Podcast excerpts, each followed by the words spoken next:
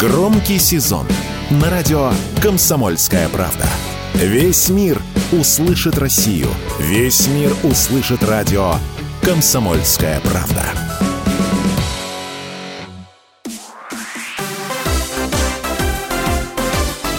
Новости спорта. Россиянка, 86-я ракетка мира Анастасия Павлюченкова вышла в одну-вторую финала теннисного турнира в Токио. Павлюченкова обыграла в двух сетах 21-ю ракетку мира россиянку Екатерину Александрову со счетом 6-2-7-5. В полуфинале Павлюченкова сыграет с победителем пары Иги Свенток, Польша и Вероники Кудерметовой, Россия. Московский ЦСКА одержал крупную победу над Сочи в матче регулярного чемпионата континентальной хоккейной лиги. Матч завершился со счетом 7-1. Действующий чемпион впервые в сезоне победил соперника с разницей более пяти шайб.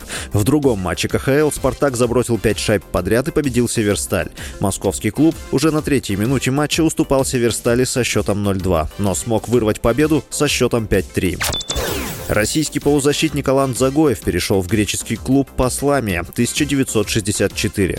Об этом сообщается на сайте команды. Контракт с 33-летним футболистом рассчитан до июня 2024 года. Он перешел в клуб на правах свободного агента. О переговорах между российским футболистом и Ламией стало известно в начале сентября. Отмечалось, что в трансфере особенно заинтересован главный тренер команды грек Леонидас Воколос. С 2008 по 2022 год Загоев выступал за Москву московский ЦСКА. Он провел за армейскую команду 397 матчей, в которых забил 77 мячей и сделал 93 голевые передачи. В составе ЦСКА полузащитник стал трехкратным чемпионом России, а также завоевал 4 Кубка России и 3 Суперкубка страны. С вами был Василий Воронин. Больше спортивных новостей читайте на сайте sportkp.ru